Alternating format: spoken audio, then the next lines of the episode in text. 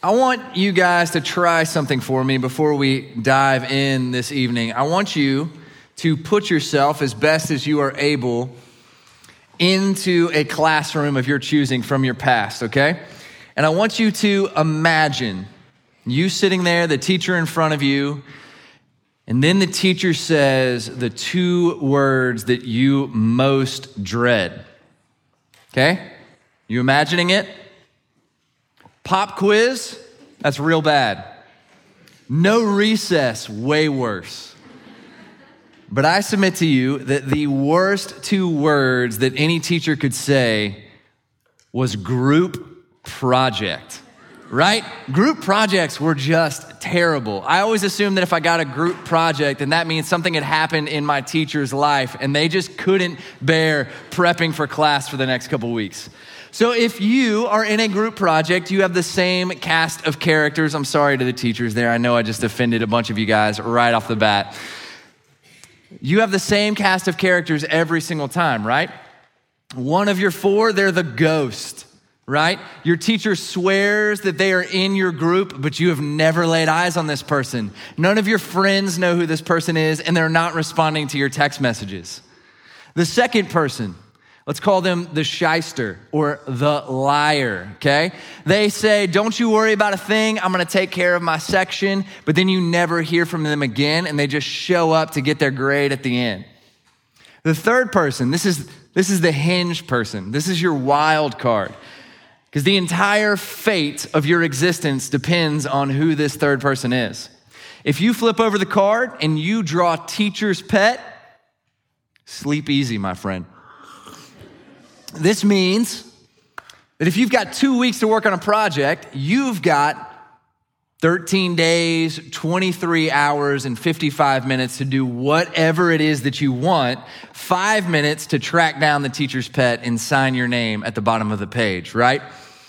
But if you flip over that card and you draw the kid who only plays video games, then that means your roads have reached a divergent point. Either, right? You start researching life insurance policies because your mom is going to kill you, or you summon something from inside yourself that you did not know was possible. You find gifts that you didn't know existed. You sneak off and buy a case of Red Bulls and you work like your life depends upon it because maybe it does. In Daniel chapter 9, the people of God are in exile.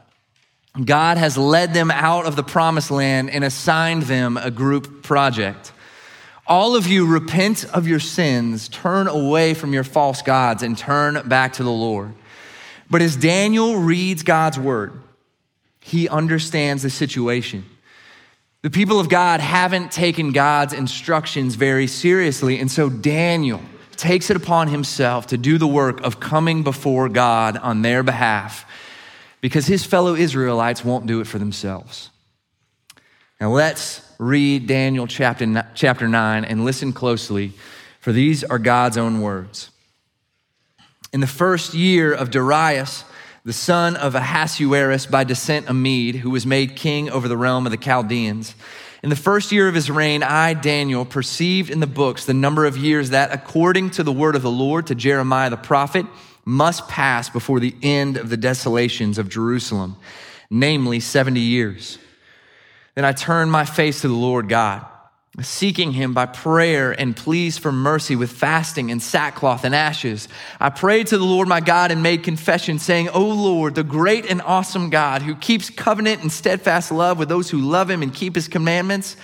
We have sinned and done wrong and acted wickedly and rebelled, turning aside from your commandments and rules. We have not listened to your servants, the prophets, who spoke in your name to our kings, our princes, and our fathers, and to all the people of the land. To you, O Lord, belongs righteousness, but to us, open shame, as at this day to the men of Judah, to the inhabitants of Jerusalem, and to all Israel. Those who are near and those who are far away in all the lands to which you have driven them because of the treachery that they have committed against you. To us, O Lord, belongs open shame to our kings, to our princes, and our fathers, because we have sinned against you. To the Lord our God belong mercy and forgiveness, for we have rebelled against him and have not obeyed the voice of the Lord our God by walking in his laws, which he set before us by his servants, the prophets. All Israel has transgressed your law and turned aside, refusing to obey your voice. And the curse and the oath that are written in the law of Moses, the servant of God, have been poured out upon us because we have sinned against him. Skip down to verse 17. Now, therefore, O our God, listen to the prayer of your servant and to his pleas for mercy. And for your own sake, O Lord, make your face to shine upon your sanctuary, which is desolate.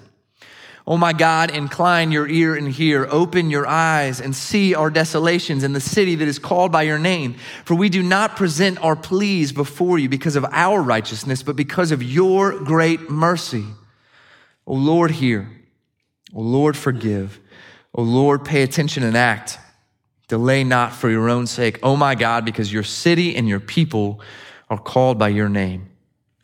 This is the word of the Lord. Let's pray.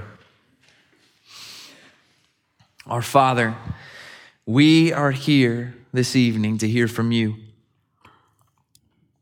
because your name and your renown are the desire of our hearts.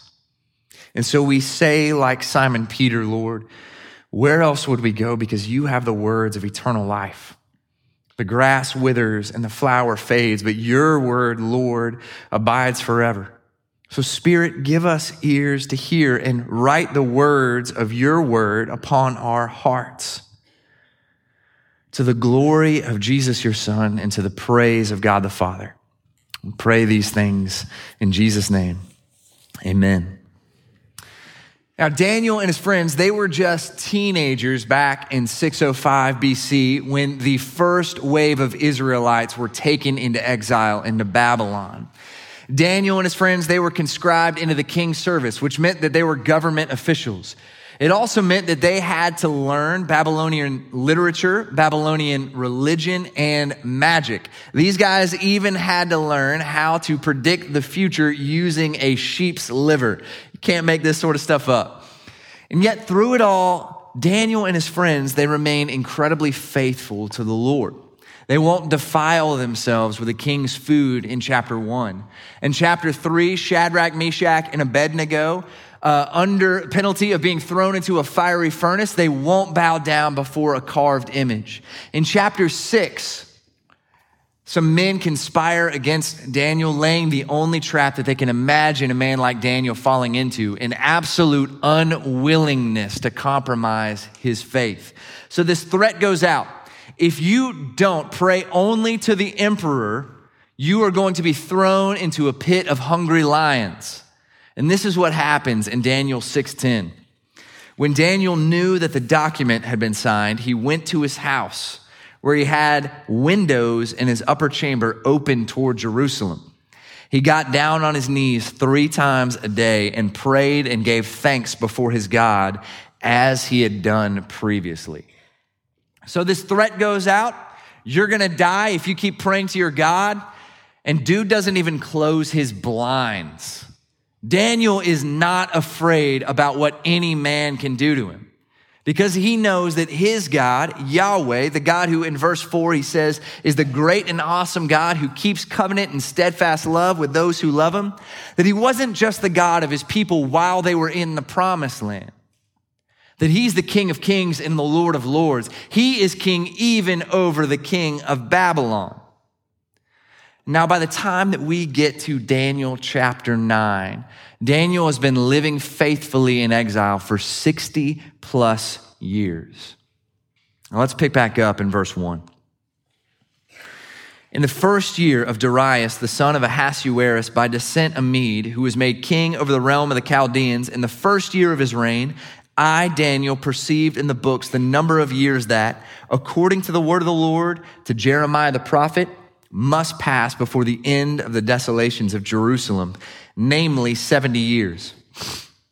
Then I turned my face to the Lord God, seeking him by prayer. And before we move any further, I just want to point something out to you guys. Where does Daniel's prayer begin? It starts in his time in God's word.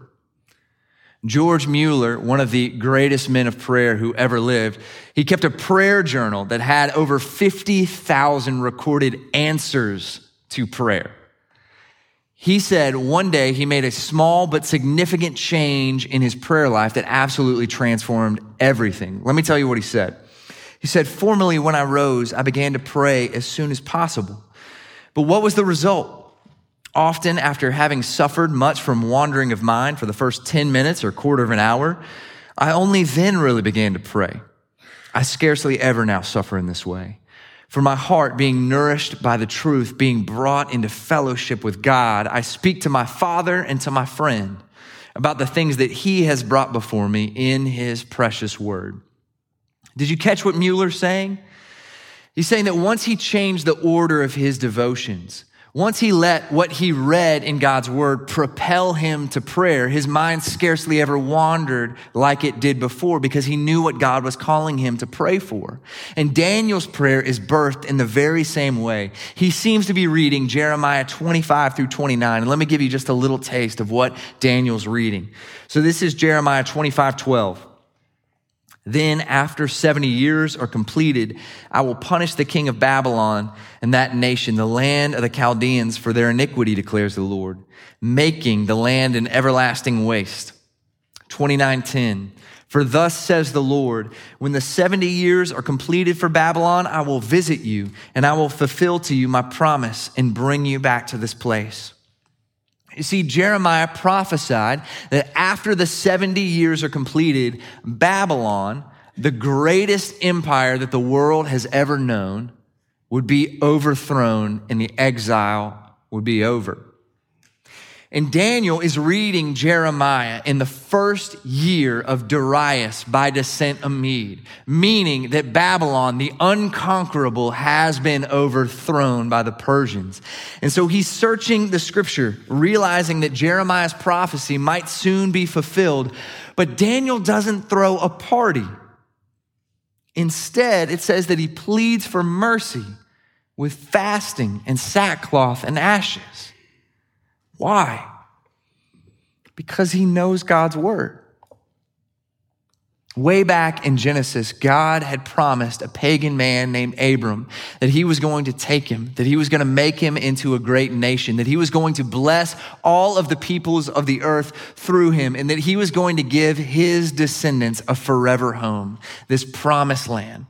Now, Abraham's descendants, they went into slavery in Egypt for hundreds of years until God raised up a man named Moses to deliver them up out of Egypt, to help them pass through the waters. And on their way to that promised land, God laid out the terms of his covenant to his people.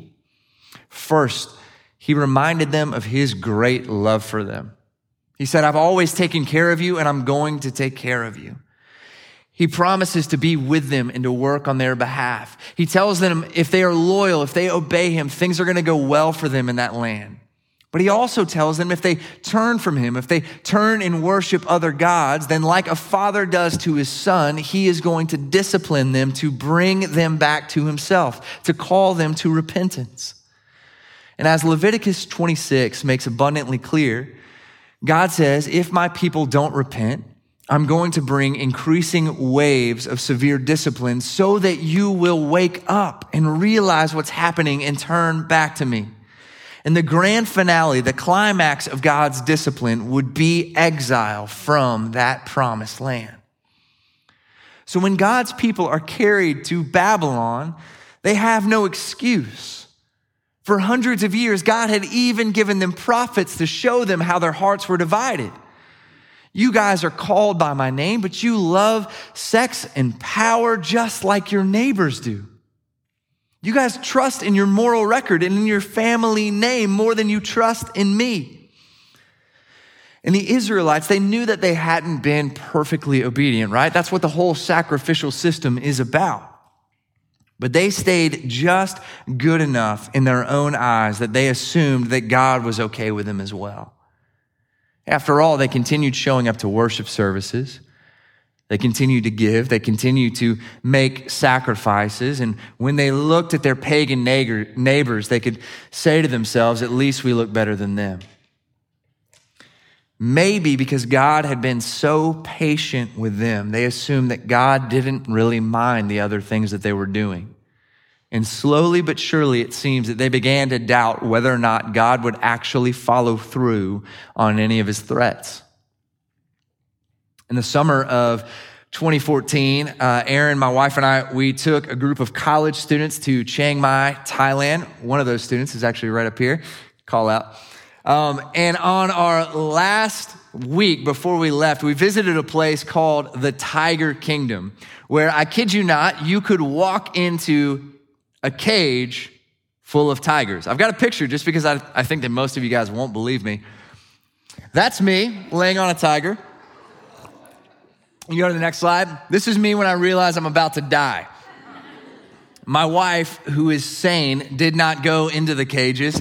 If you can see, there's uh, another tiger's leg hanging out right there. And what happened immediately after this scene is there was a man who was standing beside me who was not a part of our team. He starts walking over to another tiger. And this tiger that I thought was sleeping gets up and starts prowling behind this guy. I freak out thinking, oh no, wait a minute, I've got to be wrong. Surely we're not in any danger. And we hear all of these Thai men start yelling and running with bamboo sticks, and they start hitting the tiger on its back until it lays back down. We get out of those cages, and Erin says, Hey, you know that lots of people have been hurt here, right? I say, No, I did not know that. Thankfully, our entire team made it out alive, right? But it's not surprising that a tiger would hurt a lot of people, right? That's what God created it to, be, to do. It's a ferocious beast. The shock is not when the tiger bites, but when it doesn't. So many of us, we toy around with sin we let a little bit of lust slide. We allow bitterness to develop in our hearts. We're okay with loving comfort more than we love our neighbor.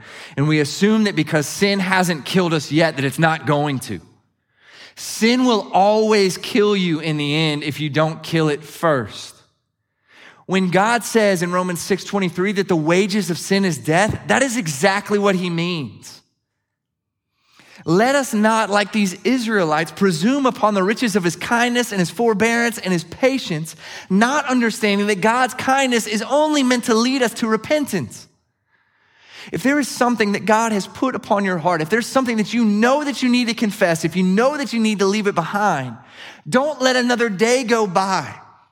Find a brother, find a sister, and confess it to them and confess it before the Lord before it kills you. What Paul David Tripp said is that the grand illusion of every act of sin is that we can be disloyal to God and everything will work out in the end. That is not how it works out.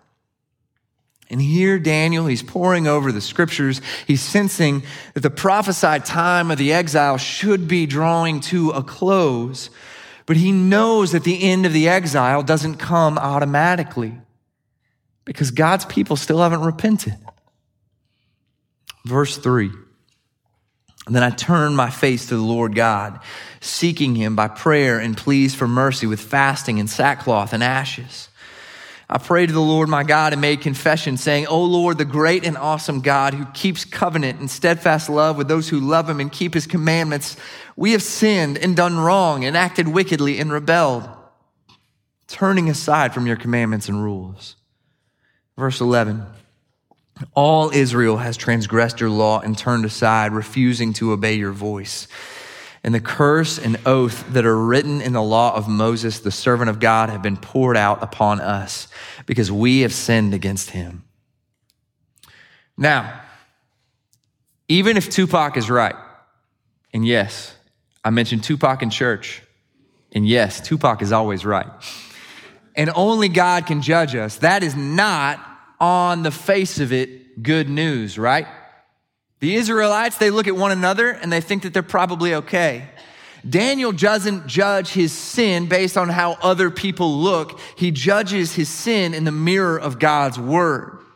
And he understands that God's standard is perfection, that God has called his people to be holy as he is holy, which leads him to grieve over his sin. We have sinned and done wrong and acted wickedly. Because true grieving over sin comes when God's word puts its finger on something in our lives and we grieve not over sin's consequences, but over its offensiveness to God. Thomas Watson said that the difference between true and false repentance is that true repentance is sorrow for the offense rather than for the punishment. A man may be sorry yet not repent as a thief is sorry when he is taken, not because he stole, but because he has to pay a penalty. True grieving over sin is a holy agony. A woman may as well expect to have a child without pangs as one can have repentance without sorrow.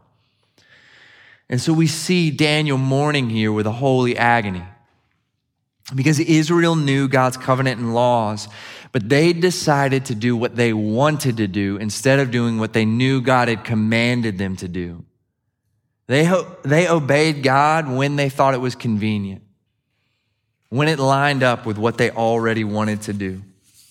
This is why Daniel says, We have rebelled. And this is the essence of all sin. It is rebellion against God. It's a rejection of God as king. Because all sin is looking at God and saying, I don't want you to be king. I don't think you're good. I don't think you have my best interests in mind. I think I would do a better job running my life and giving myself the pleasures that I want and the path that I want than you would.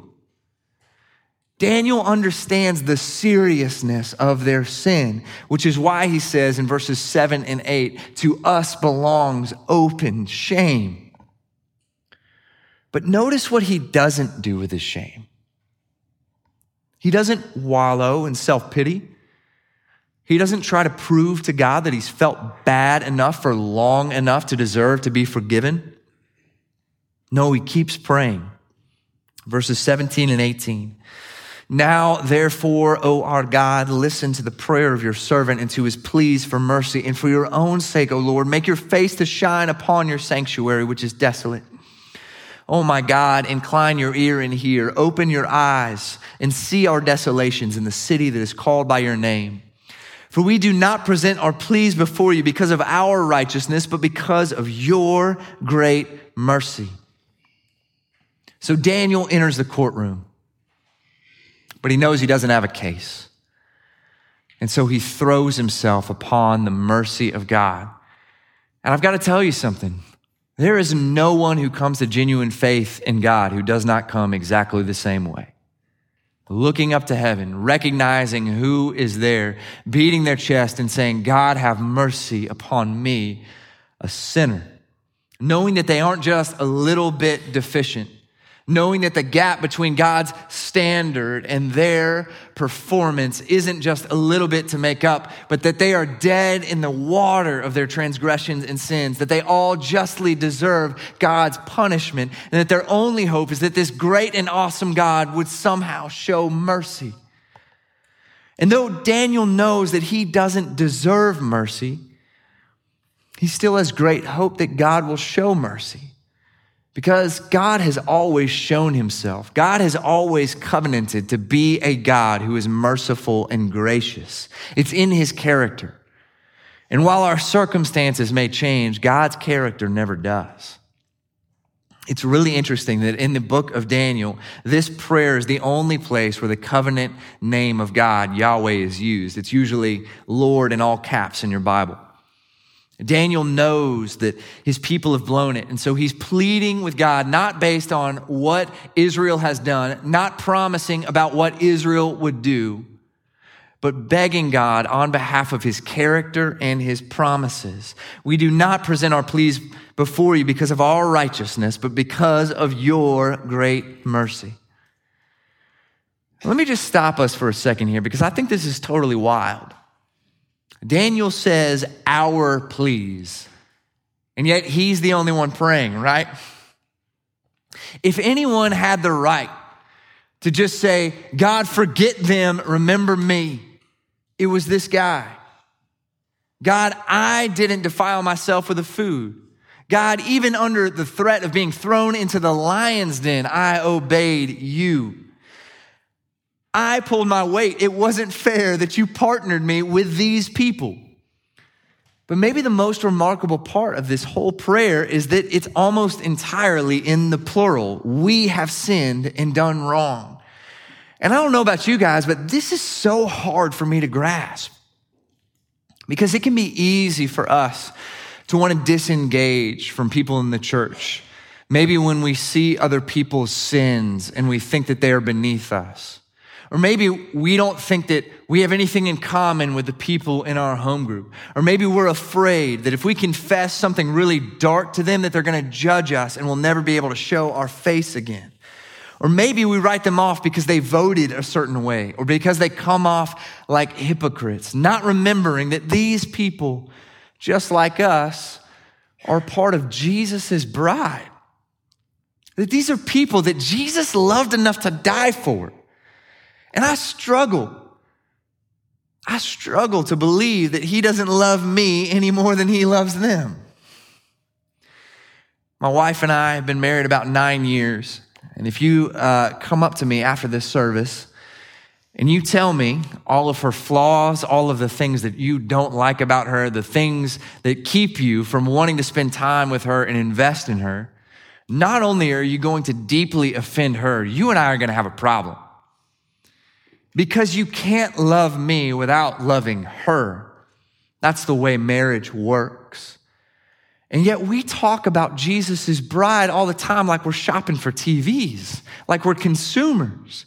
And I'm talking about this church, but I'm also talking about the churches that I find it so easy to judge and to condemn. I think that that breaks the heart of God. And our family's brokenness, it ought to lead us away from a seat of judgment and onto our knees in humility and repentance and engagement, just like it does for Daniel, because those people need Jesus just like I need Jesus. And Daniel so identifies with his people that he includes himself in Israel's guilt. They may be unwilling to confess their sins, but Daniel so loves them, so cares for them, that he's willing to stand before God on their behalf as their representative, confessing other people's sins as if they were his own. And he's confessing the sins of his forefathers as well. And I wish we had like a whole another week to unpack this. But he's confessing the sins of his ancestors here, which means that there's some place for us where we can repent of the culture of self worship that gave birth to Roe versus Wade and 60 million babies being killed. I remember sitting in a room with a bunch of uh, seniors at Sanford University talking about the differences of two high schools in our city where one had less than a 50% graduation rate, while the other had almost 100. While the average ACT score at one was 27, and the average ACT score at the other was 13. Where at one school, almost no one was on government assistance, while at the other school, 95% of the students were on government assistance. And I laid it before them and I said, What do you think the difference is? And they came up with all sorts of different reasons. Their politics, everything was different. But you know what no one said? It's the kid's fault because they know that it wasn't, that something happened to bring these kids into this situation. This means that it's just as important for us to confess of the sins of our fathers that led to some systemic injustice. And we're just going to have to leave that right there. So, not only is Daniel saying, God have mercy, He's saying, Please accept me coming before you, oh my God, as a, as a substitute for these people. And how does God respond? Daniel prays, and in verse 21, an angel shows up from heaven and comes down to talk to him. Isn't that amazing? This is what happens. Verse 22. He made me understand, speaking with me and saying, Oh, Daniel, I have now come out to give you insight and understanding. At the beginning of your pleas for mercy, a word went out, and I have come to tell it to you, for you are greatly loved. God wants Daniel to hear three things. Daniel, I know you. Daniel, I hear you. And Daniel, I love you. Daniel, I know you. I know you by name. I created you in your mother's womb. I've seen how you've lived your entire life, and I know you intimately. I care about you. I'm, I've taken care of you, and I'm going to continue to take care of you. Daniel, I hear you. As soon as you started praying, a word went out from heaven. Before our prayers are even on our lips, God knows what we need. And like a good father, he loves to give good gifts to his children. As John Newton used to say, there is nothing needful that he withholds. God gives us exactly what we need. And lastly, and maybe most incredibly, Daniel, I love you. You are dearly loved. And maybe that's the main thing that many of you guys need to hear tonight.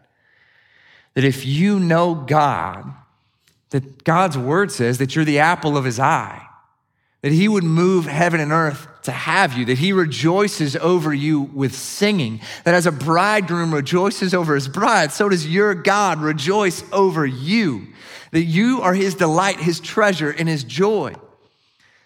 And Daniel hears all of these things before Gabriel starts to unpack the incredibly disappointing answer to his prayer request, showing us that the main end of repentance and prayer is that we would know that God is in control, that God knows us, that God hears us, that God's got a better plan, and that God loves us. And we can rest assured that if Daniel heard these things, we'll hear them too. Because while Daniel fell short of keeping his end of the covenant, there was going to be one who would come one who would be all that God had called Israel to be, one who would also come up out of Egypt, one who would pass through the waters, and one who would perfectly fulfill the covenant. And this one, he would more than repent on behalf of his people's sins, but he would go before God as a substitute and die for their sins. And he would be sent into exile, but not exile in a foreign land, but exile in the grave so that you and I would know that we would never have to. So that you and I could know that just like Daniel, we could hear from the very throne room of God, I know you, I hear you, and I love you. Therefore, let each and every one of us come boldly to the throne of grace because how can our sins still bury us in guilt and shame when we know that Christ sits on the mercy seat of God only for sinners? That this is a God who shed tears for those who shed his blood. That he has never turned back anyone who truly in faith came to him and said, This is all my hope and peace. This is all my righteousness. Nothing but your blood, oh Jesus. My friends, the wounds in Christ's hands are the absolutely unshakable promises of God the Father that you have full guaranteed access to the throne room of God. So come. Because Jesus doesn't love you based on what you've done or what you've promised to do. Jesus loves us in spite of what we've done. Jesus loves us because of what he already did. Let's pray.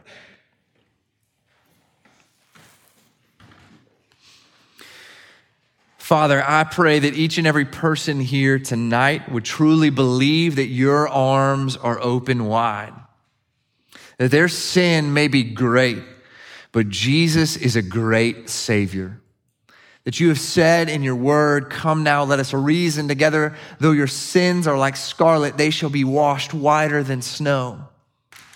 So, God, may we confess, may we lay our sin and our guilt and our shame down before you. May we fix our eyes on the cross and hear from that cross, no matter your sins, unlimited mercy is available to those who turn from their sins and turn to God through Jesus Christ. So, Lord, let each and every one of us heed your call and come. Pray these things in the powerful name of Jesus. Amen. Now, as the band makes their way back up, we're going to take just a couple minutes, and I would ask that you would pray in your heart the words of Psalm 139. Oh Lord, search me and see if there is any offensive way in me, that you may be able to lay your sins down and walk in forgiveness. Because repentance is painful on the front end, but it only leads to freedom and joy on the back end. So I want you to hear these words from Joel chapter 2 and then spend some time in silent prayer. Yet, even now, declares the Lord, return to me with all your heart, with fasting, with weeping, and with mourning, and rend your hearts and not your garments. Return to the Lord your God, for he is gracious and merciful, slow to anger and abounding in steadfast love, and he relents over disaster.